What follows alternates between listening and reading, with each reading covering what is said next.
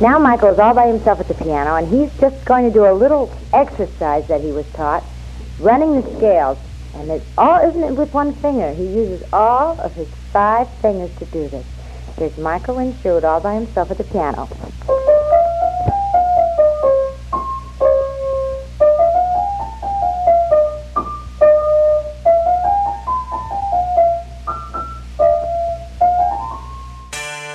Michael Sherwood hails from a deep lineage of musicians, and similar to his family members, he has formed a solid career in the music industry. From his early days growing up in Las Vegas and forming the band Logic, Michael eventually befriended the Toto band members, which led to his longtime friendship with Steve Porcaro. In addition to his songwriting collaborations with Steve, Michael has also worked with Air Supply, Anderson Bruford Wakeman and Howe, Chris Squire, Conspiracy, Circa, Lisa Loeb, and Andrew Rosenthal and their incredible Swifties Bizarre album project. Recently, Michael was involved with both David Paich and Steve Porcaro with writing duties on Toto 14 and has co produced Steve Porcaro's soon to be released debut solo album titled Someday Somehow. Inside Music Cast welcomes Michael Sherwood. Hey, Michael, thanks for joining us today. Hey, my pleasure. Hey, Michael. You know, as, as you know, we're always curious about, you know, how our guests, you know, found music and, and how they became interested, their influences and their music education. And, you know, we think we know where you got your start. You know, as your parents were both very musical. In fact, uh, your dad uh, was a big band leader, right? Yes, he was. Uh, as were my grandparents. Well, so in the Yeah. uh, 20s, 30s. They were uh, vaudevillians.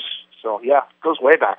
It wasn't your dad that bought you your first keyboard uh, when you were, I think you were like three or four years old or something like that. It, yeah, did you start playing right away? I, and I'm, I'm sure your dad, being the, the musician he was, probably was teaching you all the basics around that time, right? Well, you know, my dad was kind of, he played it kind of smart. He, he noticed that I could pick out, you know, I mean, I started just, he started just showing me little, little things I could play. Uh, uh, it was just a piano, big grand piano in the house that he was always sitting at writing arrangements. But I mean, as, I don't remember a time when I wasn't playing. Uh, so I started picking out melodies by ear when I was young, and then and then my dad taught me scales, kind of got me going with scales. But uh, he noticed that I was good at picking out uh, things by ear. If I heard something, he'd let me kind of find it. So uh, he was he had this uh, good instinct where he he didn't really force any lessons or or a whole lot of teaching. He just kind of sat there and let me figure stuff out by myself. And then there came that moment where he's like, "All right, now I'm going to show you what you're doing." But he really let me go by myself for a long time because he he wanted me to start with with music as a feeling first, and not so much as uh, information. Yeah. So uh, he no- he noticed that I had uh, an ability to to hear things and find find things pretty quickly, and he let me go. You know, he's kind of let me go at it Yeah. for a good long time. Yeah. Well, I mean, and, and not to exclude your mom, I know she was a, a percussionist, and she also played uh, gigs with your, your dad too. Um, did, was she was she involved in, in, in bringing you up uh, with music and, and helping you out with that? Well, absolutely, because we grew up in Vegas in Yeah. the '60s, s- settled down in the '60s uh, in Vegas, '61, and we were there all the way through 1980. And my parents were working on the strip the whole time in one facility or another. Uh, my my dad was doing big band concerts. He was also they had a lounge act. My mother was the lead singer. She played vibraphones and lead vocals first, Wow. and then eventually she jumped on the drums and started playing some drums. But uh, yeah, growing up in Vegas around the whole Rat Pack crowd, that was kind of my living room. You know, my dad used to do walk-ins into the playroom. You know, We'd- he'd walk in with Milton Berle, he'd walk in with Uncle Fester from whatever, and he, or he'd walk in with uh, Dan Rowan from Laugh-In, or or Sammy Davis, or Frank, or whatever. Wow, I mean, these yeah. people were constantly in and out of my my house Yeah. my dad my dad's first wife from years ago was uh was Judy Garland's sister so Judy was around a lot too and it was just an interesting time to grow up it was I, I I compare it to like Rob Reiner when he talks about being around all the writers for the show of shows. It's kind of like that, except it was mm-hmm. the musical version of that. It was like Yeah. the Rat Pack was my living room mm-hmm. growing up. Yeah. Mm-hmm. That's amazing. That's na- amazing. And then we have, of course, your younger brother Billy, who's also been a guest on Inside Musiccast.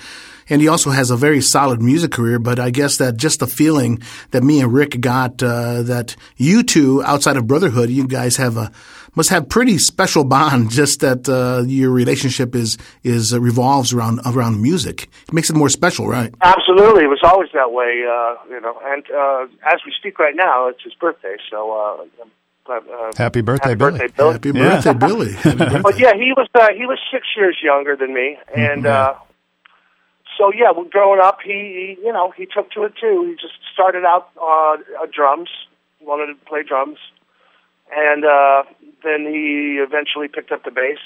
We he joined my band Logic when he was sixteen. Well, you, you started. Let's talk about Logic a little bit. You were living in Vegas at the time, and and uh, you and a friend named uh, Jimmy Hahn. You know, guys started the band, and of course, like you said, Billy joined. Uh, you know, right around the, you know, when you guys were around 16 years old. And tell us about the early days of the band, because uh, wow, you know, uh, you guys were ma- basically just gigging clubs, and and or were you pretty serious about writing music then? Tell us about the the music at this at this tender age of around 16. What was happening? Well, I, I got to say, when we, when Logic first got together, it was just myself. Jim, now, Jimmy Hahn and I met in third grade. We've been best friends since third grade. Wow. Still are.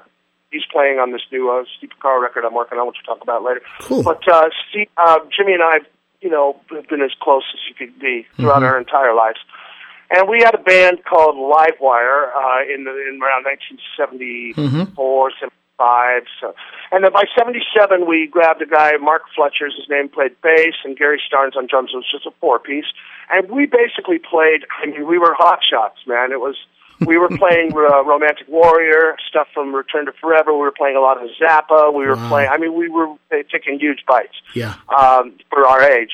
Uh, we were playing a lot of Return to Forever, a, a lot of uh, Jeff Beck stuff, Right. uh, the Blow by Blow stuff, uh, and then of course we were playing a lot of the Yes music. But we weren't writing at first. We were just, you know, Yeah. getting, getting our stops and together. Yeah, that's Uh, and of course, during this period, Billy was quite a bit younger, so he. Uh, you know, uh, as he would come in and say, I, "I want to play drums on Yes," and we would just go, "No," and we'd laugh at him, and you know, because that was funny. Yeah. Although he has the last laugh now on the Yes. Well, it's- it's funny your your story of you know you guys being so young and taking on such music like you know uh, you know just a real heavy fusion stuff. Um, Oh, big- it's it's it's it's very complex, but it really almost parallels that story of, of the Toto guys at that same age. I mean, it was uh, you know Logic wasn't that sort of the avenue that you guys actually met the guys from Toto too? Well, that's that's funny you'd say that because when we uh, moved out, uh, it was uh, this wonderful guy Barry Morgan. He had heard us through a friend and came to Vegas and wanted to heard us play and, and said, "You guys need to write your own material, and we're going to move you out to Los Angeles and pursue a record deal." Uh, so we started writing at that point. Uh, you know, uh, pretty good songs, but I mean, we were we were pretty green in the songwriting thing. But uh, yeah, we moved out to LA and we got into a band house and struggled through 1980, 81, 82, 83, trying doing you know trying to get uh, well, what do you call them showcases and playing for record labels back in the day when you would be seeking such things. Uh, you know, in the uh, the proverbial band house where we all lived with our girlfriends, just like in a huddled mass, and uh, we just were cranking day jobs and just cranking away and trying to become better writers. And our manager had the foresight to put us in a place called Leeds, know, Andy Leeds rehearsal place in North Hollywood. He said, if you're going to play with the big boys, you got to play where the rehearse where the big boys rehearse. So he put us in Leeds, and we had been rehearsing there for a year or two. And Toto, that was their headquarters. You know, that's where they did all their stuff. And they had just swept the Grammys with Toto Four, and Logic was playing. And uh, one of our techs, uh, one of our technician technical guys, came in and goes, "Some guy with glasses out here thinks you're really good, so you can come in." And I'm like, Jesus, it's either Jeff or Steve. And it was Jeffrey. Uh, Jeff came in and stood and listened for a while. He goes, "Do you mind if I go get the guys?" And we're like, "No, go ahead." You know, next thing you know, in comes in comes Steve, in comes Luke, and they're sitting there and they're listening, and they saw an earlier version of themselves in us. I mean, Yeah. we really were doing. You know, they just were laughing. Like, check these guys out. They're like a mini Toto. You know what I Yeah, mean? yeah. We had the high voice singer guy at the time. Uh, We had two keyboards. You know, it was pretty much the same kind of setup. You Uh-huh. know what I mean? Uh, the, and, you know, as far as instrumentally, we, we, we really were a mirror image of what they were doing. But we were very influenced by bands like Yes, and at the time Yes and Genesis, and we even even the Police were starting to get in there a little bit. But uh, yeah, Jeffrey uh, Jeffrey kind of got the ball rolling, and uh, next thing you know, uh, David and Steve took us under their wing. Uh, Steve Porcaro and Dave Yeah. Paich, and produced our first record on A and M, and put us uh, up in the band house uh, up above the manor where the Toto headquarters was, and we were off to the races. And uh, you know, Jeffrey pretty much put us on the map. You know. From that chance meeting, obviously, like you just said, you know, they, they ended up, uh, Paich and, and Steve Porcaro ended up producing your Nomadic Sands album. And then, uh, but I also understood that uh, you guys also at the time reached out to uh, Joseph Williams uh, to sing some of the, the higher parts uh, on that album, but I guess he wasn't available at that time. Well, you know what? We I knew Joseph because I just heard him from in town, and I knew, and I was very impressed with the with his pedigree. You know, his- with his musical family speaks for itself. And um, Joseph and Mark were just, you know, we saw him around Leeds all the time. And I, I had heard Joseph's first record. He was just finished his first record. It was it was a blue cover. I think it was just called Joseph Williams, and it had some great songs on there. Uh, I think he was doing a lot of work with Jay Gruska and Paulie Gordon and some people like that. Yep. Uh, and our our lead singer we had a little falling out with, so we had lost our high our high voice guy, and we wanted to fill that slot. So yeah, we approached Joseph to join Logic, and you know. We, what balls we had to go ask a guy who just finished his first solo album if he wants to join a band. It's like he, he gracefully declined, and uh, and then uh, so we uh, went went ahead and went without uh, the lead singer, and we just Billy and I handled the vocals. We split it up between us, and uh, so Joseph continued his solo career, and you know, years later he ended up joining Toto. But yeah, we we we offered him the gig in Logic uh, a couple years before Toto reached out to him. Well, hey, Michael and Eddie, uh, let's pause for a minute and uh, let's play a track from the 1985 album Nomadic Sands, of course, from the band Logic. And this is the track called Push So Hard from our guest today, Michael Sherwood, on Inside Music Cast.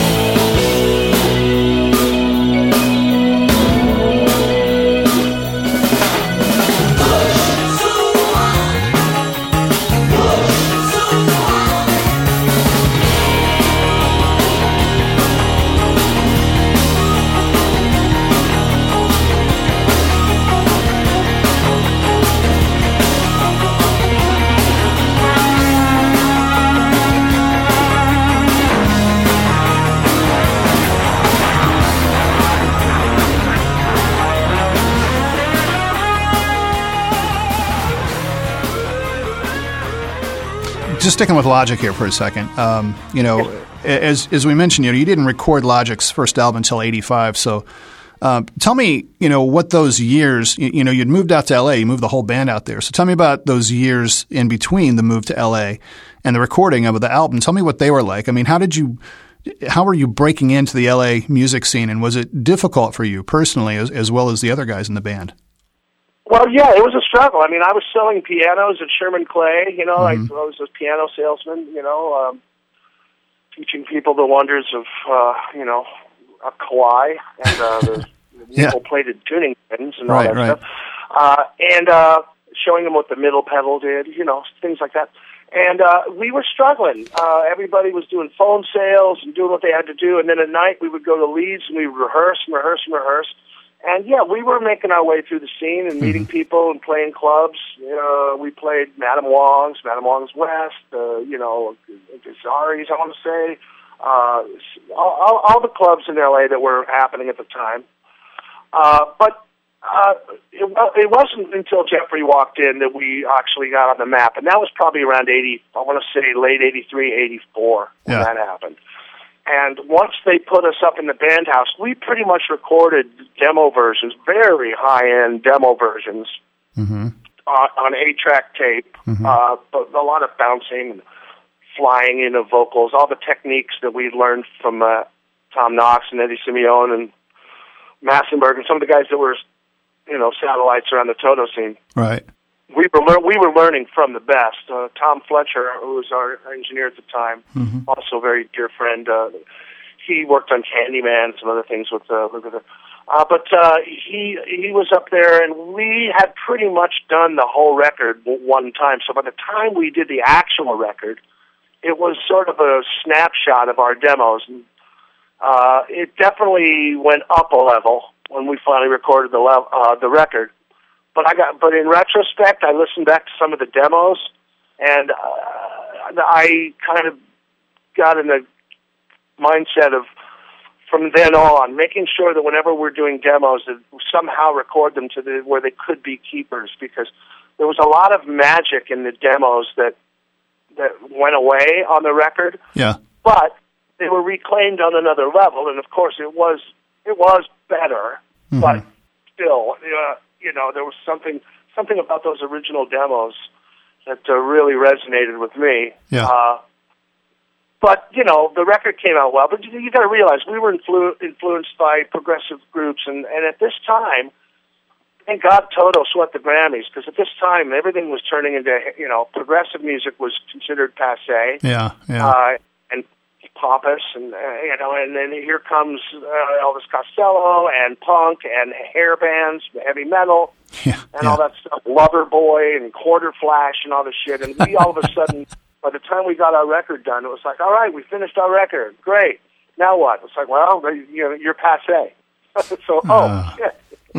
so our timing was a little off. You know, the music that we liked to make Mm-hmm. was probably a little more cerebral and message oriented than uh, than the industry wanted. So we- we were turned down by a lot of labels before uh, Mm-hmm. before A and M picked us up. You know, Yeah, well, you guys also uh, toured, and I think you guys even opened some shows for Supertramp. And but you and you and your bandmate uh, Jimmy Hahn also worked together with the band Air Supply, and this was primarily in support of their tours, right? I mean, did you ever record with them as well, or was it primarily just touring? You know, we uh, fell into that. It was after Logic had broken up, and uh, Billy uh, actually Logic turned. We went uh, changed our name several times. I don't know what we what name we ended up with. I can't even remember. But Greg Ladanyi, uh, God rest his soul, he was producing us at the time, and Jody Cortez was was our new drummer, and uh, so uh, during that period, uh, you know, things got a little I don't know, frustrating. And Billy and Guy broke away to start World Trade with Mark T. Williams and Bruce Gowdy. So we had parted ways amicably. Uh, Jimmy and I went one way, and Billy and Guy Allison went the other way. And Jimmy and I started a group that was a short-lived group. It was just called the Michael Sherwood Orchestra, just for kicks. I just Uh-huh. wanted to use my dad's name, but changed put my first name in there. And that was a, that was pretty fun. We played some local clubs, uh, at my place. I think was the name of it. Uh, we did some shows, but then I heard uh, Graham Russell was writing a musical. He's uh, the song, the main songwriter in Air Supply. He was writing a musical that Fletcher was working on. It was called Heart of the Rose. It was a side project. Huh. And uh, Jimmy and I were hired to do some uh, some work for keyboards and guitar with Graham Russell. We were introduced, and then Graham asked Jimmy and I to join up to join Air Supply. He also took our our bass player at the time was uh, Larry Antonino, who's a wonderful, wonderful bass player, great musician. So he came in. So uh, David Young, myself, pretty much my whole rhythm section ended up being the uh, being this rhythm section for Air Supply. So we went out on tour with them, uh, and I ended up writing ten songs over a span of three or four of their records. Because when we were on tour, you know, I was more interested in writing songs than being in the band. So I kind of nuzzled up to Graham Russell and said, you know, you want to do some writing. Um, lucky for me, at the time, I had Steve Porcaro and I had a song recorded by Michael Jackson. So, so Graham was impressed enough with that to uh, invite me into the writing realm. So I, I wrote a lot of songs with Air Supply through those years, between '89 and I want to say like '93 or something like that. Wow, the interesting. But um, Porcaro had left uh, Toto around 80, right after Fahrenheit, Right. and uh, they invited me to sing on Fahrenheit. I did uh, uh, all the vo- vocal sax on the chorus of uh, Till the End. Right. Yeah. And then where, where Steve Porcaro and I really linked was uh, his song Lea. Mm-hmm. I came in and I did backgrounds with uh, Don Henley did a few in there, and I, but I did the, the backgrounds. And Steve and I really had a connection. He said to me, I'll never forget it too. He says, "You know, your voice, you're you're the voice of my music. I want you have the right voice for the kind of songs that I want to write." So we started a writing relationship. Uh, that uh, we finally finished the record, by the way, like a few weeks. Yeah. We'll talk about that in a That was bit. a long one. That was a long one, but we've been writing that record for 20 years. That's right. Seriously. Yeah. That's amazing. Long, long. But anyway, yes, the air supply thing really uh, was uh, was fruitful. It was a good period for us. It was a lot of fun. Yeah. Uh, the audiences were great. It was just, you know, beautiful women and their daughters. And, uh, Yeah. The poor guys that got drugged to the show, you know.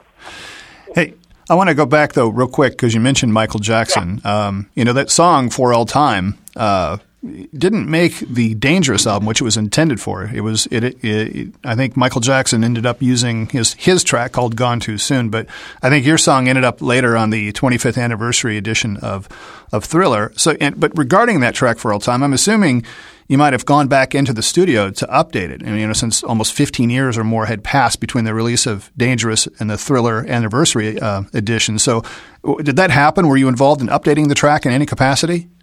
Oh yeah, I mean we uh, we recorded the original back then, and uh, and then it got shelved. So just for kicks, I the only version that I had, I sang the lead on, but I kept Michael's background vocals. So that was always fun to play for people. You know, Yeah. is a song that I wrote with uh, Steve Porcaro and Michael Jackson singing the background. That's but, pretty uh, cool. That song sort of languished in the in the ether for quite a while. Uh, I believe Lionel Richie picked it up and did a version with Nathan and some other people, but I never heard it. Mm-hmm. He said it was great, but I never heard it, and I've been looking for it on YouTube to see if it ever snuck Huh. out, but I never heard it. But but uh, we had given up on that song. I mean, literally. I mean, we we uh, tried to get it to some other people. Uh, somewhat successfully, but nothing ever became of it. So we just moved on. And uh, I'm telling you, Steve called me in 2006 and just said, "Are you, you know, sit down? Are you sitting down? you know, yeah. Why? He said, Michael's putting this on. Uh, the only new song on Thriller 25. Oh, cool. I'm telling you, man, I couldn't believe it. That's I could cool. not believe it. So yeah, he went in and uh, he re re-sang it, and they added some uh, orchestral stuff. But uh, the bones, the skeleton, the bones of the thing, pretty much were the same. Uh, The track, yeah, the track was pretty much the track. It was just, uh, you know, altered uh, and brought up to date. And uh, wow, it was crazy, Yeah. crazy. Well, you know, we definitely want to talk more about you know your connections to Toto and Steve Porcaro in, in a little bit. But before we do that, um, we wanted to briefly chat about a couple of other projects and connections you've been involved with. One of which was a solo album you released in '97 uh, called Tangletown. And uh, on this album, you know, compared to much of your earlier work, I, I, could tell, you know, after listening to a lot of what you've done in the past, you know, from Logic to some of the other projects, that th- this project in my mind, was where you kind of wanted to be in terms of, of writing, because I know you really take writing seriously. And Tangletown has a, a, maturity to it that, you know, you can tell you, you, had developed, that had developed from, you know, many years of honing your craft. And would you agree with that? It was by far my most personal work, and it yeah. was, I never felt that my writing, I mean, I wasn't that involved in the writing and Logic. Logic was mostly, uh, honestly, it was mostly uh, Billy and Jimmy and Guy. Uh-huh. And I was sort of I was on the side writing with a gentleman named Julius Robinson, right? Who's a wonderful uh, lyricist and mm-hmm. dear friend. And him and I had been writing for years. And uh, yeah, Tangletown was a reflection of the work that I was doing. That was mine. You know, that was my voice, uh, my inner voice as well as my voice voice. But uh, yeah, your your instincts are correct on Tangletown. That is yeah. where I felt like I had arrived uh, mm-hmm. as a writer and found my my own thing. Yeah. Uh, so yeah, well spotted. That was definitely a definitely a mile miles away from Logic. Yeah. And uh, anything else I had done up to then, the Air Supply stuff, I was doing a lot of co-writing, but the Tangletown was a very personal record. Yeah. It was uh, very difficult time of my life as far as you know my. uh Well, let me put it this way: I used to play this place called Genghis Cohen, and in in the, in the little uh, magazine that they would put out to tell who's playing. It, it, this is the way the guy put it. He said, "Love hasn't always been kind to Michael Sherwood, but his loss is your gain every Friday night."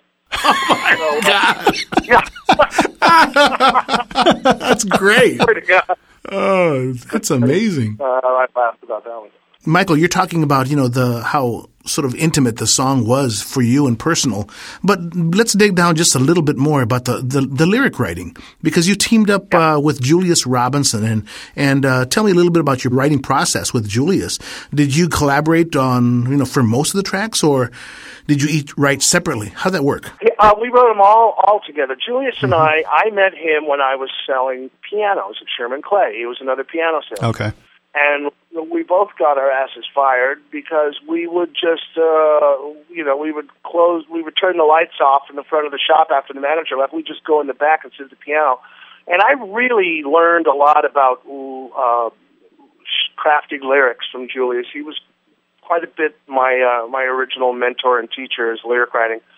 He was uh, came from the school of uh, Paul Simon and uh, and Bernie Taupin and people like that. Yeah, yeah. He really showed me what it was like to craft a lyric and to work a lyric and to and to rewrite and to uh, overwrite and uh, and really get get a lot of material in there uh, to pick from. Uh, as because uh, previous to that, I would just I was I would just spit it out and yeah, that's okay. Yeah, that's cool. That's good he's the one that kind of taught me how to dig in my heels and really strive for for great lyrics. Yeah. Um, which uh, and, and that that changed my process quite a bit.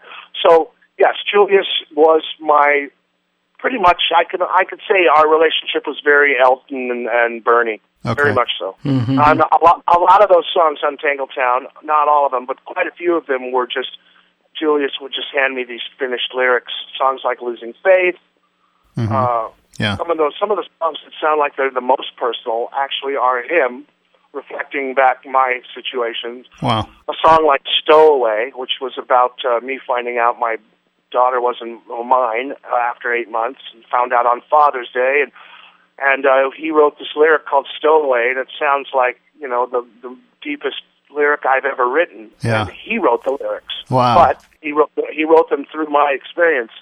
But uh, he was great at latching on to whatever was happening in my world and kind of kind of throwing it back out there. And uh, he's a great, great lyricist, man, Julius. Wow. Yeah, sticking with writing, um, you know, throughout the course of your career, you know, you seem to work well when you, you know, collaborate with another writer. You've done a, a, lot of collaboration, but when you sit down and write songs, when you have that opportunity to sit down and write songs on your own, tell me about your process. I mean, do you, you take a different approach each time you write, or, or do you have any ritualistic approaches that you stick to from, you know, session to session? Yeah, when I write on my own, it's a lot of just noodling or, well, it, there's, you know, I've done so many different ways. You know, I have been – I've I've been the guy like the to- Toto calls me to come in and just be sort of a to, to just do lyrics for existing tracks, and they have melodies where they're just humming whatever. And so I've worked that way, and I've worked the other way where someone will hand me great lyrics, and I just sit there and I write the music. But when I'm by myself, it's one of two ways. Either I'll I'll have a title idea. I always look for what I call the chewy center of the Tootsie Pop, you know. and if I find, I love can that. find that That's chewy great. center, Yeah. then I work I work my way back out to the you know, I work backwards from whatever, you know. If Yeah. That's good. it's like, you know, what is it, Shakespeare? You know, you, well, I've got all the words now, let's just get them in the right order, you know, that kind of Yeah. Right, so right. um, it's it, it depends. Like I have a song called "My Gray Area," and I knew I I knew what I wanted to do with it. I knew I had the idea clear in my head. I sat down at the piano, and, and it all kind of came out at once. There's other ones where I sit down and I just craft a lyric, and I worry about the music later. Or sometimes I'll I'll have a sit there, be noodling on the piano. I'll have some theme, and I'll just start mumbling, and I'll make sure and record my mumblings, and then I just start filling in the spaces. And again, always looking for that chewy center. And as soon as I hit on that, to me, the song is finished. It's just Yeah. a question of fleshing it out. But once I know where the center is, to me, it's as good as finished. It's Yeah. all a question of, of process from there, you know. Yep. Yeah, very cool. I mean, I've been having the pleasure of uh, teaching a master class at the Los Angeles uh, the songwriter school, songwriter school, and I've been working with uh, young writers and um, sharing my process. And telling you, as much as I'm considered a teacher over there, I I walk out of there learning. I, I every I'm still learning. It never ends. Yeah. That's interesting. Finding something new. Hey guys, I want to take another break because there's a track on the Tangletown album that I really want to check out and play for everybody. And it's a track called Walking on Water. Very beautiful track. From our guest today, Michael Sherwood on Inside Music Cast.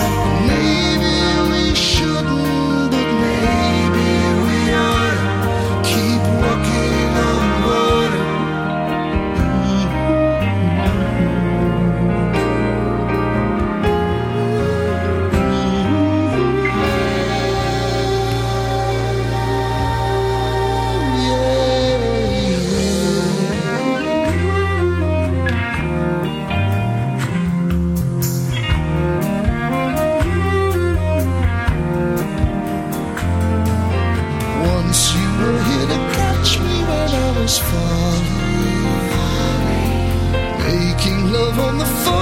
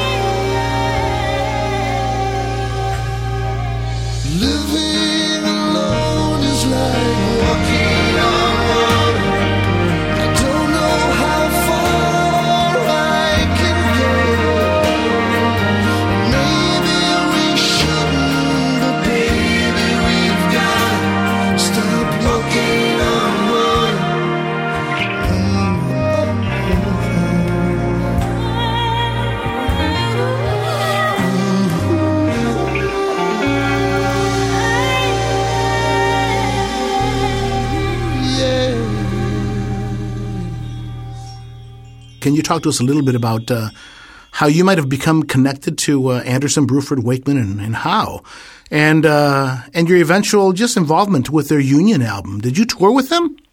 I, no, no, I did not. Uh, Okay. What happened was the way that went down is uh, it's strange. It's like it came together. My Billy and my relationship with Yes came through co- two completely different channels.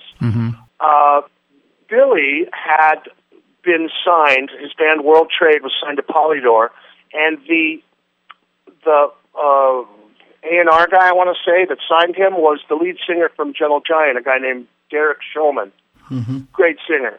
And he signed Billy uh, to World Trade, and Billy was sort of a Chris Squire clone at that time. He played bass quite a bit like him and sang, sang kind of bit a lot like Anderson and Squire. So Derek introduced Chris Squire to Billy, and Chris came and guested on the first World Trade record. So that that connection was already made on Billy's side. Now, Steve Porcaro and I were writing songs, and Steve was working with a guy named Jonathan Elias, who was working. It was right after Jon Anderson had done the City of Angels album, where he used Yeah. all the Toto guys. I Right. don't know if you're hip to that record, Yep. but it's uh, Jon Anderson doing working with all the L.A. session cats, and Right. Jeff and Dave and Steve. And I met John through those sessions. I was kind of a fly on the wall, hanging around, hanging with Steve, Carl, and uh, so I was just kind of working the edges of those sessions. And then uh, I was introduced to Jonathan Elias, and, uh, as was Jimmy. And Jimmy came in to do some guitar work, I think, for Anderson on something, this or that. Anyway, cut to the uh, cut to the future there, and all of a sudden, Billy was asked to do some work, I think, on the ABWH record, but he was he was already working with Chris in a different capacity. So he he declined a gig uh, to do the background vocals on that, and but he told them my brother sings, uh, and he sounds a, a bit like me. You might want to ask him.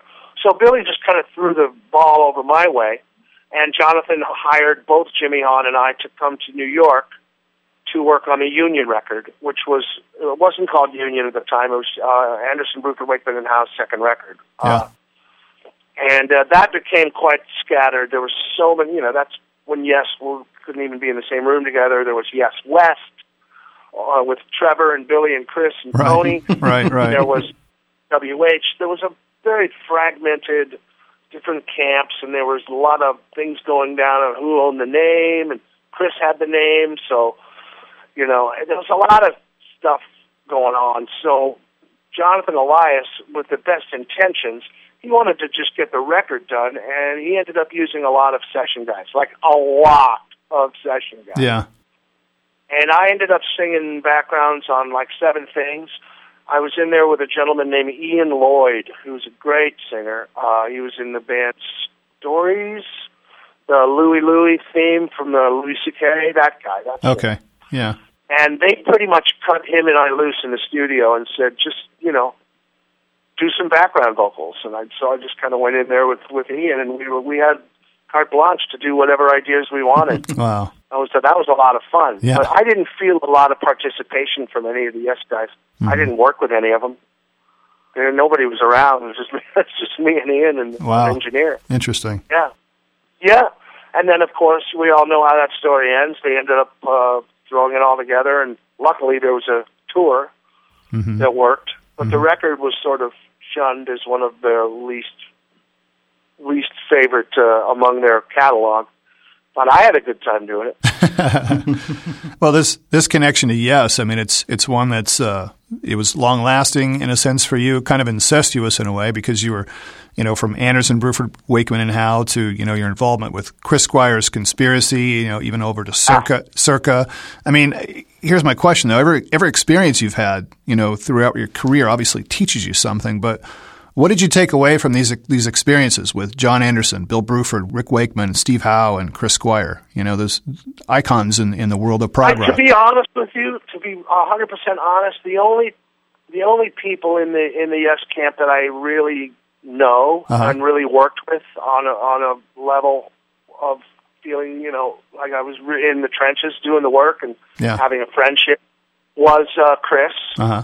Uh, later, when uh, Alan was in Circa, that's when I kind of met Alan. But uh, Anderson, um, you know, kind of a hard guy to get to know. He was, as much as I, he was aware of me, he was aware of my brother uh, as well. But I can't say that I was really hands on with anybody in that camp except Chris, Tony Kaye, and uh, and um, and Alan. However, Trevor Rabin hired me to work on a movie he was doing called Jack Frost Oh, cool. and uh, I did all of the B three in that group with Lou Molino on drums and uh, and some of those people uh, uh, and Trevor and Lili Haydn. So when I did that, um, that's I I got close to, with Trevor. Trevor became a friend. Uh, so Steve Howe, I, I you know I don't know if he'd recognize me if he saw me in the street, you know, backstage at a concert. You know, I'm Billy's brother. Oh, oh yeah, yeah, yeah, yeah, you know, Yeah. like that. Um, but I got to tell you, out of that whole thing, working with Chris and playing some of that fish out of water stuff, Right. that was one of the highlights of my musical career because I was such a fan of that record, and working with Chris Squire was just such an unbelievable experience. And just such a kind man and a giving artist, and just such a thunderous, amazing player. I mean, Yeah. man, he's just like coming at it's like a herd of elephants coming at you when he turns that bass on and cranks it. Man, it's Yeah. amazing. And that that that conspiracy soundstage show we did was woo. That was one of the highlights of my life. Yeah. That's one thing about Yes's music that even as a kid I picked up on was was uh, listening to Chris Squire's bass parts on, on their albums. I Oh, mean, yeah. I mean, it just he had he had a sound like no one else. You know, I mean, it was it was just something about the way he played and whatever instrumentation and amps and stuff he used. It just he had he certainly had a unique ID on that band. Oh yeah, he was uh, melodic, and uh, you know the crunchy that crunchy pick stuff he did, and you know this is what this was Billy's hero, you know, and and mentor, and one of his best friends for years, and uh, Billy really pushed Chris uh, to to do to step outside of the yes situation and Yeah. there's a reason they call it conspiracy because it was kind of a personal joke that you know they're uh, you know it was originally called the Chris Squire experiment, which also had Mark T. Williams from World Trade and Steve Porcaro and Jimmy Haun. That was Okay. before conspiracy, but I wasn't in that group. I was actually touring with Airstrike at the time, but. Conspir- uh, the- but the pre-conspiracy band was with uh, Porcaro. So the Toto, it, it, you know, yeah, again, very incestuous, as you said. There was uh, there was always this kind of crowd, the Yes camp and the Toto camp. Yeah. And, Im- and when Yes and Toto went out on tour this last time, Yeah. people were scratching their head thinking that was a strange pairing. No, not at all. uh, On the face of it, on the face of it, I understand that because Toto was a little more jazzy and and you know, a little more poppy and not quite right for Yes fans. And Yes were maybe a little too esoteric and and uh, uh, you know for and progressive for the Toto pop fans. So that was a strange pairing. But to me, it just seemed like one big, the same big family I've always been in. Yeah. That's a great Yeah. angle. That's a great angle. Yeah. Eddie and I saw that tour last year, and Yeah, I know. uh, you know, I, I'd say the majority of the people walking in were wearing, you know, the Yes shirts. You could tell that the crowd was a very pro Yes sort of crowd. And, and but I'll tell you, I'll tell you, I was sitting, we were sitting around a, a lot of those those those people, and uh, I think they were pretty blown away by Toto. I don't, I think you're right. I think they probably thought this is an odd pairing, but after they heard Toto, they, I think they were blown away. Yeah. Yeah. So you can't you can't deny their musicianship and uh, and uh, also the, that piece. I mean, also they looked out for each other on stage. Toto was Yeah. very clear uh, and upfront about telling the audience that yes, we're their heroes, Oh no doubt. yeah, they do did. and they really look they were looking out for each other up there. Yeah. And uh, and uh, they have a song on Toto 14 called "Great Expectations," Right. which is to me one of the finest pieces of progressive music I've heard from any band in years. Yeah, I mean, absolutely. I just think it's a great piece of music. Mm-hmm. And uh, uh, so I will say that when Chris had passed and Billy had stepped into his shoes, it was a very difficult, conflicted time for Billy because the sadness Yeah. and the and the excitement and everything and the pressure of stepping into those shoes and all you know, it was Billy was very happy to be surrounded by Paich and Porcaro and the people that put us on the map. Yeah. That would really provided a nice security blanket for Billy when Yeah. he went out on that tour. He was he was really sticking close to the Toto guys because that's uh, again they those, those were our people, man. Right. You know, Yeah. So, yeah, it was it was a trippy time, man. Hey, Michael. Michael, me and uh, Rick have been talking about uh, uh, an album that you just released. Actually, it was this last year. It was called Groovy Lemon Pie. And uh, you did that with Christian Nesmith, and uh, but we think it's fair. Is it fair to say, and uh, that there's a little bit of a psychedelic Brit pop, you know, sort of sprinkled over the tracks a little bit? Uh, you know, XTC comes to mind. Talk to us. Yeah, I can I can openly admit that my favorite pop band is XTC. Yeah. You know, openly admit that. Okay. And when I and when I get together with Christian Nesmith, that's kind of where him and I end up. We Yeah, end up yeah. in the somewhere like if like if, if like Peter Gabriel or, or Fish from Marillion or or Kevin Gilbert Yes. ended up singing with Utopia or something. It's like it's a strange hybrid of of, of Yeah. Gabriel-esque XTC pop. So, yeah, that that was uh, that wasn't deliberate. That's just the kind of music that we we like. And Nesmith is just this multi instrumental genius. And he would give me tracks like Sally's Ass or, or Amanda B. Well, he would give me these tracks that were just finished and wonderful. And, Yeah. I, and I would just drive around in my car and start singing things. And shaping, shaping the lyrics and melody. I had full reign. So, uh, but there was different. It depended on the song, but uh, that was over a over a period of about 15 years of writing before we finally put that together and released it. Yeah. Those were those were recorded as demos, Wow. and then we decided, you know what, screw it. Let's just let's just uh, you know put a little uh, shellac on these and, and put them out. Why not? So uh, I'm glad we did too, because I wanted to. Glad that stuff is finally getting heard. Yeah, it was a fun album. I really enjoyed it, and and I know you've been told this before, but uh, if if you ever decided to do like a uh, an album of Peter Gabriel covers, you you nail it because you you have such a you have such a Peter Gabriel esque quality to your voice. Yeah, and that's something that I've always, always kind of had, but I didn't. It wasn't anything that I was deliberately going after. I just kind of have that gravel truck Yeah. backed over my larynx kind of voice. and, uh, but I, I will, I will say this though. I was uh, very happy when uh, Mike Nesmith first heard our music, uh, Christian's daddy Yeah, um, he heard he heard it and he goes, "Man, you know who you sound like?" And I'm like, "Okay, just say it, say it." and he goes, "Richie Havens." Man. oh yeah, Oh wow. I love that. that was one of the highest compliments I ever got. But, yeah, I'm used to the Gabriel. yeah. I want to chat about uh, another incredible project that you were involved with called Swifty's Bazaar, and uh, it's it's a collaboration between you and Andrew Rosenthal from the band Martini Ranch. And uh, first of all, how did tell me how you and Andrew connected, and uh, tell us how Swifty's Bazaar was conceived. Well, uh, I met Andy because he just lived in the neighborhood when I was uh, a composer at Elias, and he Yeah. lived down the street. And actually, he came into Elias uh, because of uh, parking concerns. Okay, and uh, we ended up seeing each other around town at the local sushi bars and wherever it was we were hanging out uh, Yeah. up in that uh, Santa Monica area there. And we became friends. He had a group at the, at the time called MOT, Members of the Tribe, which was doing uh, what, what they fondly referred to as Heba Hop.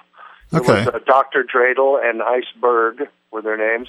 and uh, okay, he was he was Iceberg. uh huh, And uh, so we just became fast friends just through seeing each other around, and then we both realized we had a we shared a fondness for the, the music of Frank Zappa, okay, and we started uh, trying to do some songwriting, this and that, and all of a sudden we kind of fell into writing some instrumental music that was from the other side of the fence, if you were. yeah. And then we Right. started we started con- uh, connecting these pieces with strange little uh, you know uh, spoken things and you know kind of like uh, we were inspired by the record Lumpy Gravy, which is a, an old classic Frank Zappa record. Yeah. and that's kind of where we took our cue. But then we rolled a little bit of you know my fondness for some of the early uh, Return to Forever kind of stuff and Weather Report and uh, maybe a little Fire Sign Theater Yeah, just everything that we loved.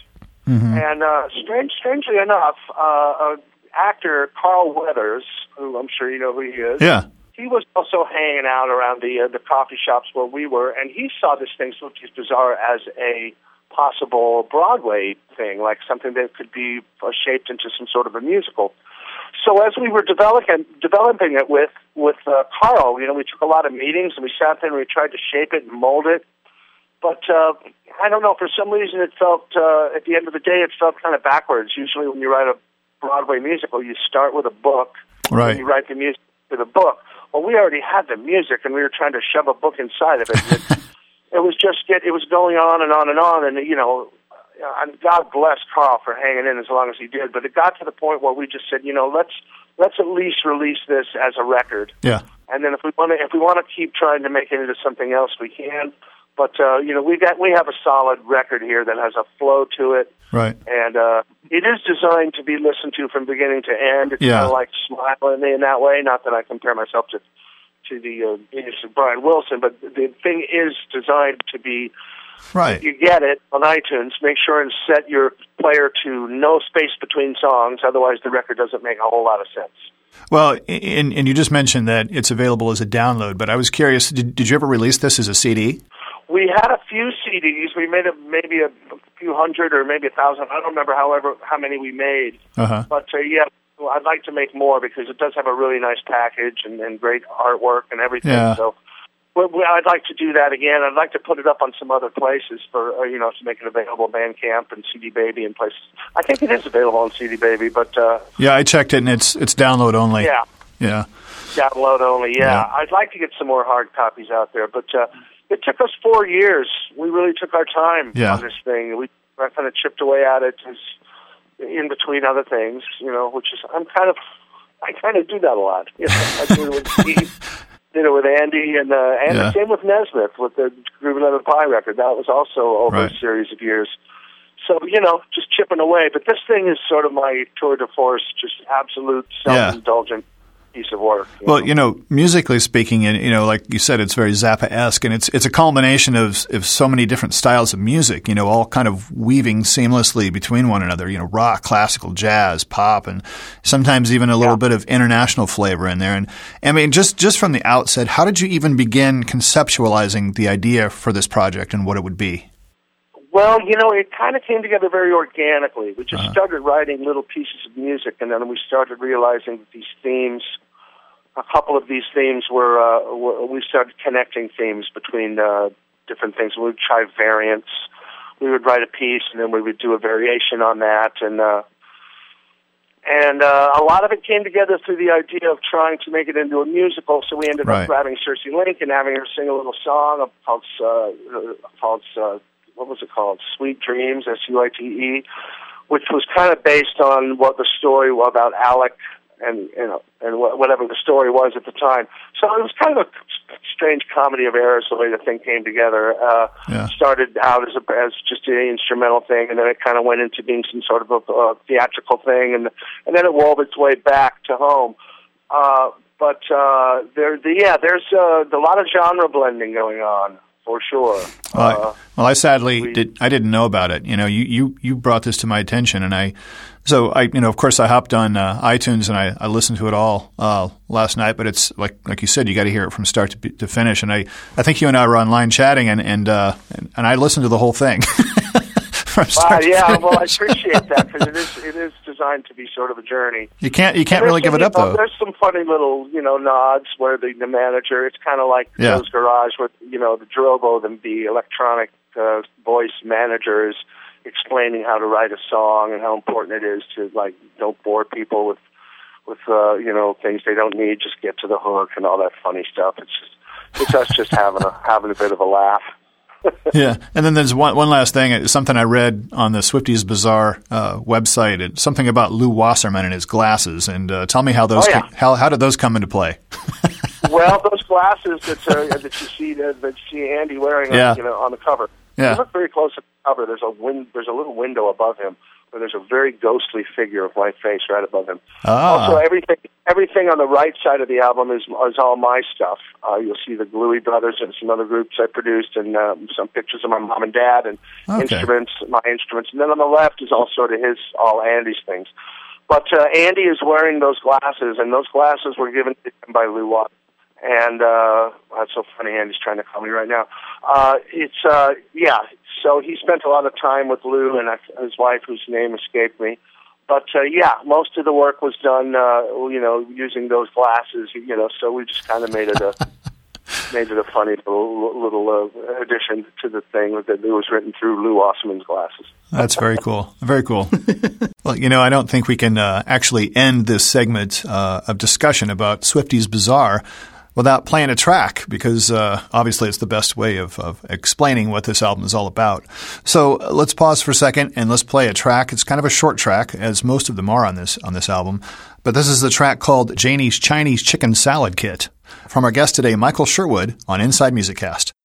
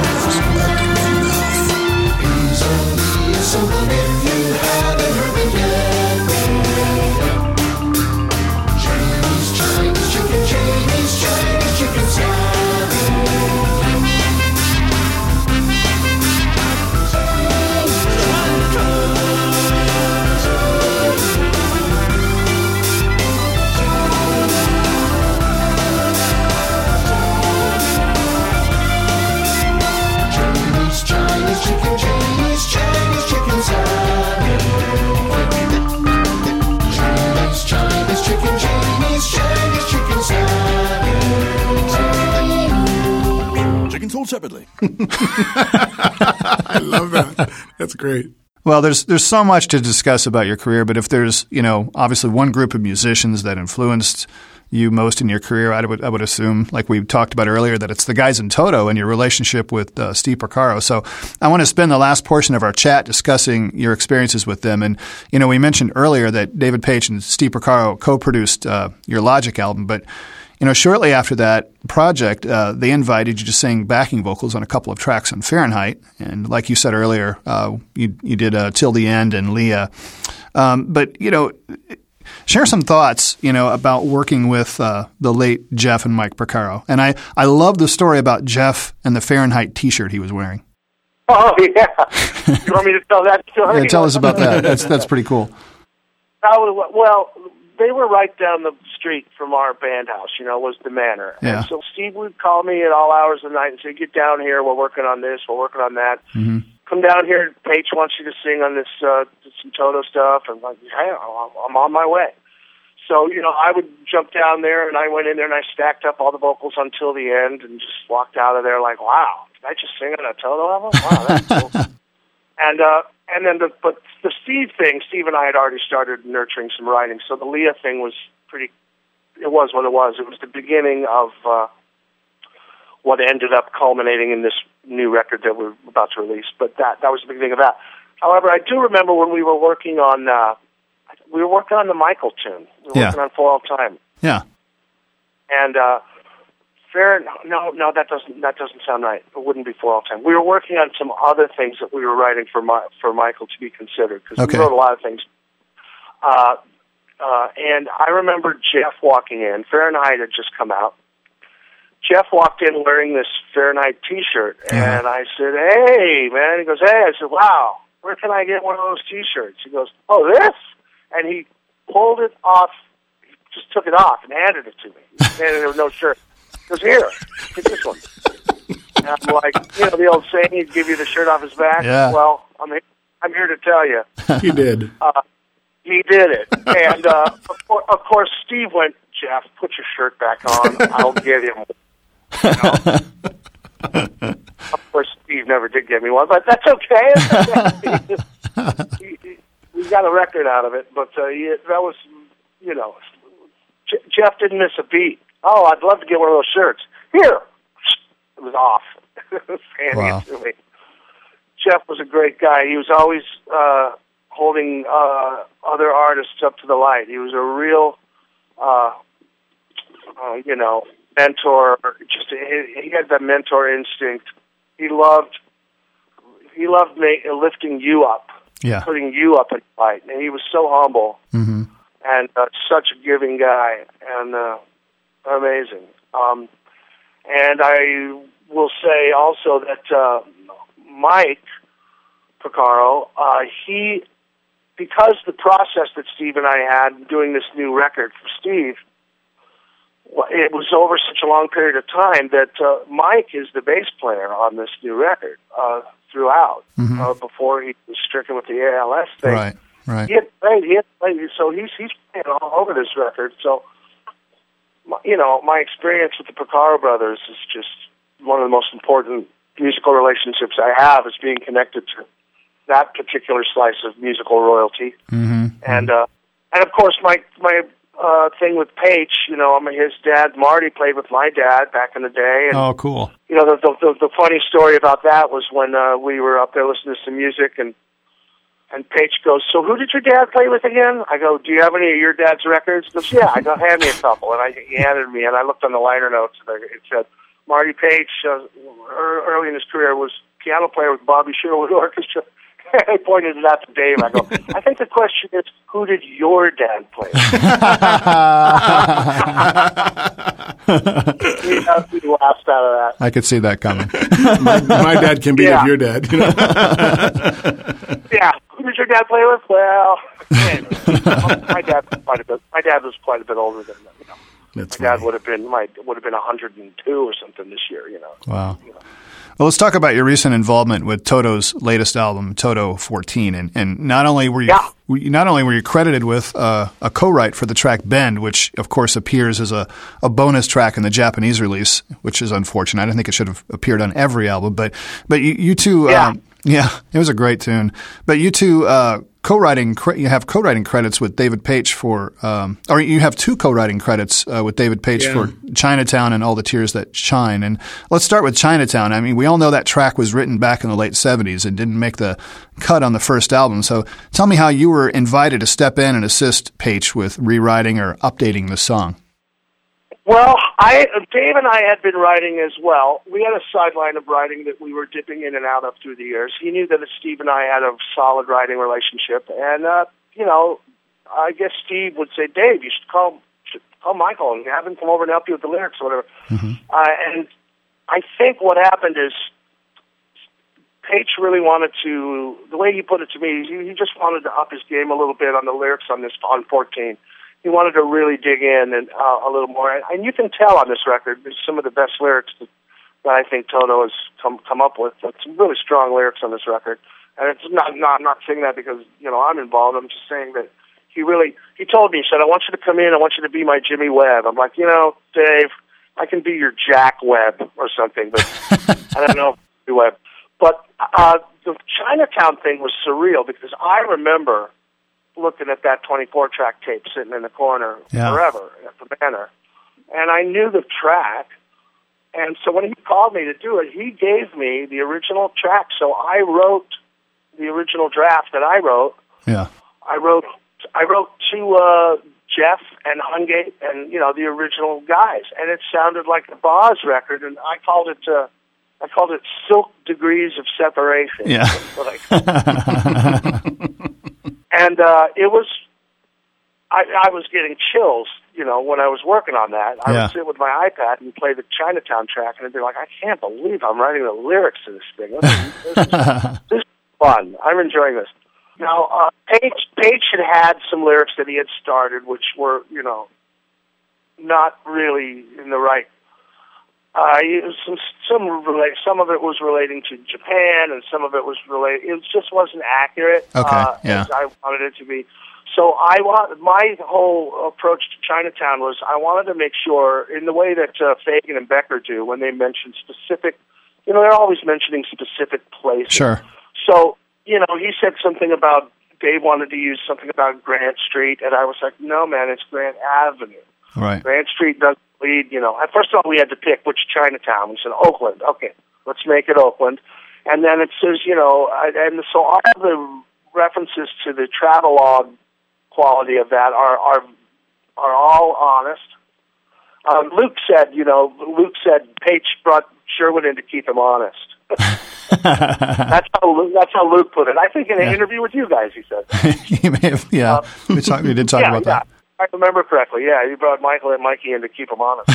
but uh, I, uh, you know, and then all the tears that shine.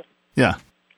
That was just a pretty ballad that that uh, that uh, Paich and I had been chipping away at, and uh, he had the title, and, and then I took the idea of you know the tears uh, falling into a saltwater pool, you know, and rippling and Right. and and the reflections uh, in the water and the reflections in the eyes, and I just made that connection of of water and salt and tears, and I kind of pulled all that together uh, onto the page. Um, but that song has some very personal thoughts in it about my my then situation, in love situation. Uh, but uh, that uh, that song surprised me because uh, Paich and I were writing that to pitch it to get it covered, and then when he called me and said we need to finish up Tears, Toto wants to do it. I, you know, I couldn't believe it. I couldn't, I couldn't believe it. I mean, I just I just finished Chinatown, and all of a sudden, Yeah. now this song out of nowhere. So, yeah, just the, the surprises never stop with those guys. You know, Let's go. And you twenty couldn't, years comes Michael Jackson. You know, you know, here comes Chinatown from '78. Gee, yeah, let's go. I got to tell you, Bend is uh, Bend was for the Carl's solo album, and actually, I Right. I was the singer on Bend originally. yeah. And uh, that song, uh, may I, if I may discuss that one? Yeah. we um, were going to talk about that anyway. So, yeah. yeah. Yeah, I uh that song started as an idea that Steve had, uh, you know, images of his brother's uh, uh physical therapy and but I love the idea, I love the word bend, and so I took it as an image. Kind of started in my mind with a single blade of grass just kind of pointing out on the ground and then the sun comes up and the grass just leans just ever so slightly towards the sun. That was my original image. Mm-hmm. And so I wanted to take this idea of bend and I wanted to make it about bending to each other's will and have it be about redemption and communication and, uh, you know, um, amends and uh, just finding common ground. And I wanted it to be something that could be uh, universal. Although it is very personal at its core uh, with Michael, but I think uh, my my challenge was to make it for the world. And I got to tell you, Steve has stepped way out of his comfort zone, and he's on stage singing that song Yeah. in the Toto set now. Yeah. And I have never been more proud of him as a friend, as a compadre and partner in rhyme. Uh, he's just up there knocking it out of the park, and you know when I hear him singing that song on stage, Yeah. as a writer, you want to feel that that you're you're communicating and your you, your your heart and your soul is getting through, and you're making connections with people. Uh, when I hear Steve sing "Bend" on stage with Toto, I I I feel like I've done my job. It's it's very satisfying. I got to tell you. You know, last time when we spoke with uh, with Steve about about the album, we talked a little bit about um, about Bend, and you know, you know what I found really interesting. You know how a lot of these amazing and the, probably the most beautiful things that, that Steve produces are, are are beautiful ballads, right?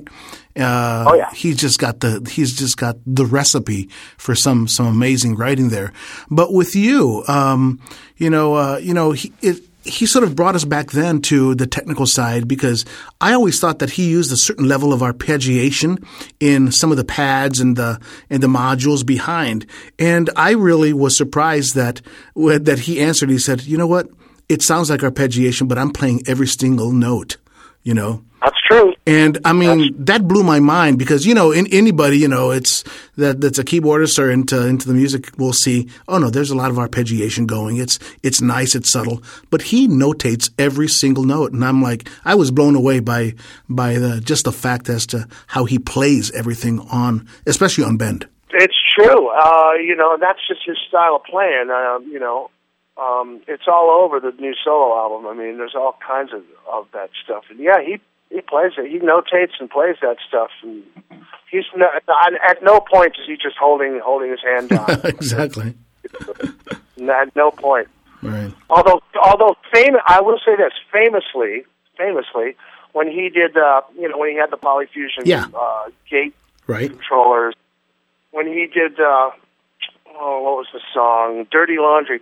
Right. He brought this Farfisa organ or whatever the organ was, and he just held it down and he put it through, put a click track, and he put it through the gate thing, and he set the gates to go ah da da da da da da da da da da da da da da da, and he and he held the chord down, and and and he was doing that just to get get it perfectly locked with the click or whatever. So that that's my memory of the last time I ever saw him hold the chord down. exactly. Well, let's talk real quickly about Steve Porcaro's solo album, and, and of course, as you mentioned earlier, it's you guys have been working on this for, for many years, and uh, in fact, when we first interviewed Steve back in 2009, he shared with us, you know, a couple of songs he was working on then. But his, you know, his work in, in television and scoring with with Toto i- has kept him so busy, and he, you know, hasn't it hasn't allowed him or afforded him the time to mm-hmm. focus on the on the solo project like he wanted to. But but like he told us last summer during our interview with him, you know, he he really wanted to get this finished. So and and you mentioned to me last year that you know you were taking the responsibility of of motivating. Steve to get it finished, and by motivating, I think you termed it a different way.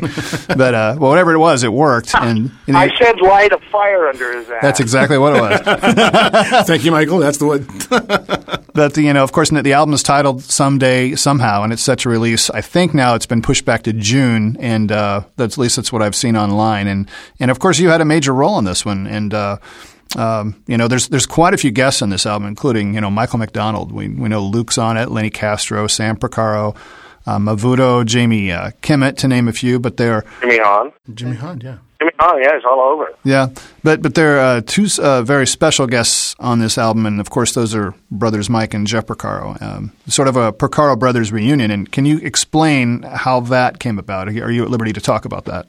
I am, uh, and I can tell you, I because Mike had been playing throughout the record, uh, and you know, as I may have mentioned before, even some of the things that Mike didn't play that are synth based, you know, when he couldn't play anymore, he would give us, he would sing us the parts and the notes, and and, and we would play them in. So Yeah. even if it was physically playing, it was it was his thoughts and his ideas. He was very gracious uh, uh, about being the bass player on this record. Yeah. Uh, the ones, the one song that uh, the title track, it's actually his son Sam is playing beautifully. But uh, because Mike was all over the record, I would say things to Steve under my breath like, "Wouldn't it be great to just find like you know dig up an old some old twenty four track tapes and find a sixteen bar, eight bar, sixteen bar loop, of find some Jeff drums and see if we can." Put Jeff and Mike and you together and, and on a track. Yeah.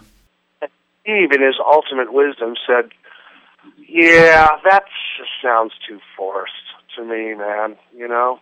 And I said, "Yeah, you're probably right." So we just kind of let that go. And then one day we were just having a chat, working on some lyrics in a room where I looked up and I saw a 24 track tape. It said "Back to You," and I said, "Back to You? I remember that song. You played that for me years ago." He goes, "Yeah." I said you sing that. That's your song. He goes, yeah. I said, um, Jeff's playing on that, right? He said, uh-huh. I said, tell me it's not Hungate. Yep. He goes, no, it's Mikey. Oh, and I said, well, I said, well, what, what, transfer that shit and let's, you know, let's go. Yeah. And he said, he said, well, the lyrics aren't quite there yet. I said, don't worry about it. the lyrics. You can punch those up, you know. I'll- Yeah. Yeah. so uh, I I didn't end up writing any of the lyrics, but I just ended up organizing the ones he had and, and, and shaping them. So I just kind of did that, but I, I didn't take a credit, but uh, nor should I have. Uh, but you know, it's called throwing a bone. I'll throw you a bone on this one, babe. Just get it, just get it over there, and we'll figure it out. So uh, he, we try, usually a request like that, you know, from our, you know, from the, our patterns from before. And maybe about two, three months later to go, I'd say, did you transfer the, did you transfer it yet? I'm telling you, man, two days later, Steve called me and said, all right, it's transferred. Come over. There's actually two different versions. I want to get your input. But, man, we were in high gear. I could tell we Oh, were that's going cool. to, we, we decided to give ourselves a deadline. So, yeah, um, there were some others playing on there, but we ended up taking everybody else out. Some of the other cats, and maybe even Luke was on there at first, but it sounded like everybody was just kind of noodling and finding their way through. There wasn't anything on there. They were obviously just trying to get a good rhythm track, Right. which they did. Greg Ladanyi did a great job of recording the drums. hmm So yeah, so it ended up just being. I said it's just got to be the three of you guys, man. Power trio, man. Just the three Porcaro brothers, just like that. And you know, not forced. It's it's exactly as it happened. You know, we he added a few, he upgraded a few of the uh, surrounding new sounds or whatever, but at the core is the track from '83. Uh, Mike, Jeff, and Steve, That's and so then cool. Steve went in and re-sang it. And uh, oh, I did. Uh, I did ask if I could uh, add a background vocal because there's no way I didn't want to be on that damn track. so I got one little note where I'm like, hey, thank you. So I, uh, I got my voice in there, man. You know, Good. Mama, Mama didn't raise the fool. But, uh, there's also a gentleman, uh, Don Markese, who does all the woodwinds on the Tangletown record, uh, as well as all, all, all the winds on on the Porcaro record. He's playing a little penny whistle on there, so it's just the five of us on that one track. It's three Yeah. Porcaro brothers, Don Markese, and, and uh, me and my one little note. So, That's so cool. and it's it's awesome. Yeah, well, Michael, without giving too much away, tell me uh, what can fans expect, musically speaking, from this album? Are you at liberty to say a little bit? I can tell you that, well, Steve Porcaro has such a strong musical signature. Mm-hmm. When you listen to songs like Human Nature or It's a Feeling Right. or Secret Love, he's got such strong stamp. You, you know, Mm-hmm. He's very lucky that way. You know, I'm not Yeah. that lucky. I people hear my music and go, "Oh, very Gabriel," but uh, Steve, when you hear Steve Porcaro music, he's got a certain world he puts you in. Right. Well said. That's Listen to the song. You know, a perfect example is "The Little Things" on Yeah. Toto 14, which, Yes. which was also uh, uh, poached from the solo album along with Bend. yeah. It's okay. We were very happy to to offer them up, but both of those songs were originally on the solo record. Right. But Steve, Steve has a way of putting you in a world. He's got an atmosphere. Uh, it's a uh, Porcarian aroma that is very strong uh, when when it's Steve. So what the fans can expect is a Steve Porcaro album. Yeah. I was originally singing a lot of the tunes. I said, Steve, anytime you think you can take a stab at these, you should be singing as many of these as possible. Mm-hmm. And he wasn't going to do that originally. You know, he was going to have a lot of different singers, maybe sing one or two. And he ended up singing six or seven. You know, so he really stepped up. So you're just going to hear, uh, you're going to get that Steve Porcaro atmosphere, and then you get that, that very uh, vulnerable voice that he has, uh, which is great. And uh, and then Michael McDonald kicks in singing, and it sounds like it's got that Toto, Steely, Doobies. That it's all from the same Yeah. family tree. Yeah. So yeah. it makes little sense, and it still still sounds like a Porcaro song, but it's Mike McDonald. But it doesn't it doesn't all of a sudden sound like a Mike McDonald record. It still sounds like a Porcaro record. And then Jamie Kimmett comes in, and he sounds uh, curiously like uh, a, Michael Jackson. Uh, he's got that Wow. same range. yeah. So when Jamie Yeah. comes in singing, it still sounds like Steve Porcaro Yeah. Yeah. On the human nature tip. Mm-hmm. And then uh, and then I, I got one song in there that you know whatever. I, I got my one little riff in there, uh, song called Makeup. And then the last singer uh, is uh, Mabvuto Carpenter, who sings uh, background vocals live. Right. We have a song Painting by Numbers that Jamie Kimmett originally sang, but we wanted to get a little more of a uh, you know straight up soul singer on there. So Mabvuto just knocked it out of the park. Cool. But again, when Mabvuto sings, when you hear the track and the atmosphere and the world that you're in, it's undeniably, it never stops being a Steve Porcaro record. That's cool. And it, as the background vocals were treated in such a way where, even though it was another lead singer, whenever a chorus comes in or whatever, you, it's you can tell it's Steve. Steve's voice is very a big part of everything. Yeah. So it, it makes retains this the promise of being a Porcaro record. It's not like a Quincy Jones record with a bunch of different different artists. It's it's a Steve record through and through, and that's what the fans can expect.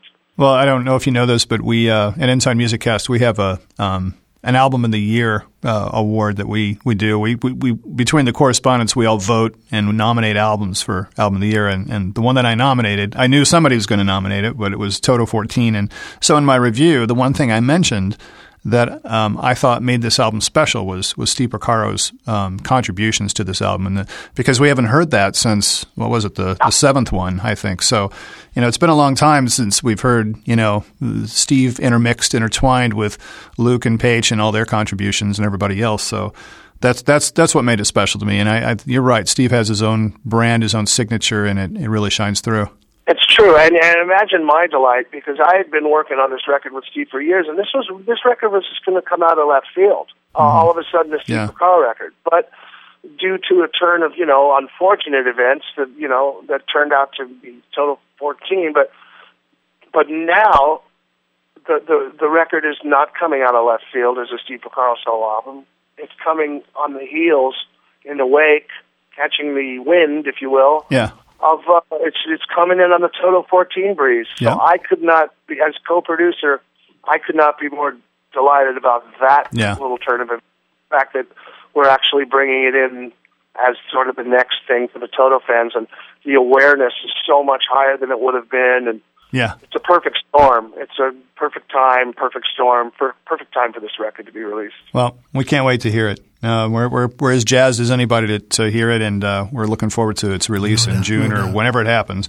But uh, Yep. but you know, we want to thank you so much for spending all this time with us. This was a fun interview, and it was great to get to know to know you more. We've been wanting to get you on this show for a long, long time, but Sure. uh, finally we did it. And uh, before we go, one one thing I, I got to ask you to do, if you don't mind doing it, is give us your Archie Bunker impersonation. I heard you doing that. With, Oh, oh, geez, if there's anybody here that doesn't think that Lee Harvey Oswald is assassinated what you call John Kennedy Fitzgerald needs to have his head exterminated by a gynecologist. uh, something like that? I don't know. I think that did I'll well. say this. I'll say this. If you just want to go out there and buy what's called your Steve Porcaro record, that's your provocative. I saw I saw that you I saw that YouTube clip with Joan Baez when you guys were on stage together, and I lost it. That was so funny, yes. and she did a Uh, good at Edith Edith yeah. too. That was fascinating. Well, uh, very briefly, just briefly, I, I was out with a guy, Danny Peck, who's a great artist out here in L.A., and Danny Peck and I were touring with Joan, Joni, and uh, I started doing that shtick backstage. I would walk by and go, oh, June Baez is a call me Pinko, and I'd start in on her, you know, every day. And one day I walked in, walked in, and she started up, oh, Archie, and then we started riffing throughout the whole tour. That was our shtick on the bus, and whatever. And then uh, closing night, closing night of the tour in Denver, I said, "Can I get a little video you and I backstage here do it with Archie Nita for my friends?" She goes, "Only if you come out on stage and do it with me tonight." Oh, I'm like, wow. "Oh, gee, let me let me think about it. Okay. and, uh, And so there you go. that happened. That's and it was just a surreal, strange, unusual moment. I'm right now. But funny. No doubt. Yeah, yeah, it was very funny. Yeah, yeah. Well, cool. Well, Michael, thanks again for all your time, and uh, we're- we'll definitely keep in touch. We want to keep up with what you're doing, and uh, who knows, maybe we can chat again sometime in the future. I'm sure we can. Yeah, well, I appreciate all the you know the support, and you guys, you got a great little thing going on over there, man. You guys are very uh, uh, intuitive, and uh, you you just you're wonderful. I really appreciate the opportunity to finally be on and and share all my uh, my stories. So uh, thank you, thank you very much, and uh, I love the fact that I got to be doing it on my brother's birthday today. Yeah, That's right. Tell him happy birthday for us. I will. Very uh, cool. Thanks, guys, so much. All right. Thanks so much. Take care. Bye. Special thanks to Michael Sherwood for joining us on this episode of Inside Music Cast. We'd also like to thank our correspondents Kim Riley, Brian Pearson, Scott Gross, Loretta Sassaman, Scott Sheriff, and Don Breidup for their continued support and content development for Inside Music Cast. Inside Music Cast is powered by Cabello Associates and Earshot Audio Post. For Eddie Cabello, I'm Rick Such. Thanks for listening to Inside Music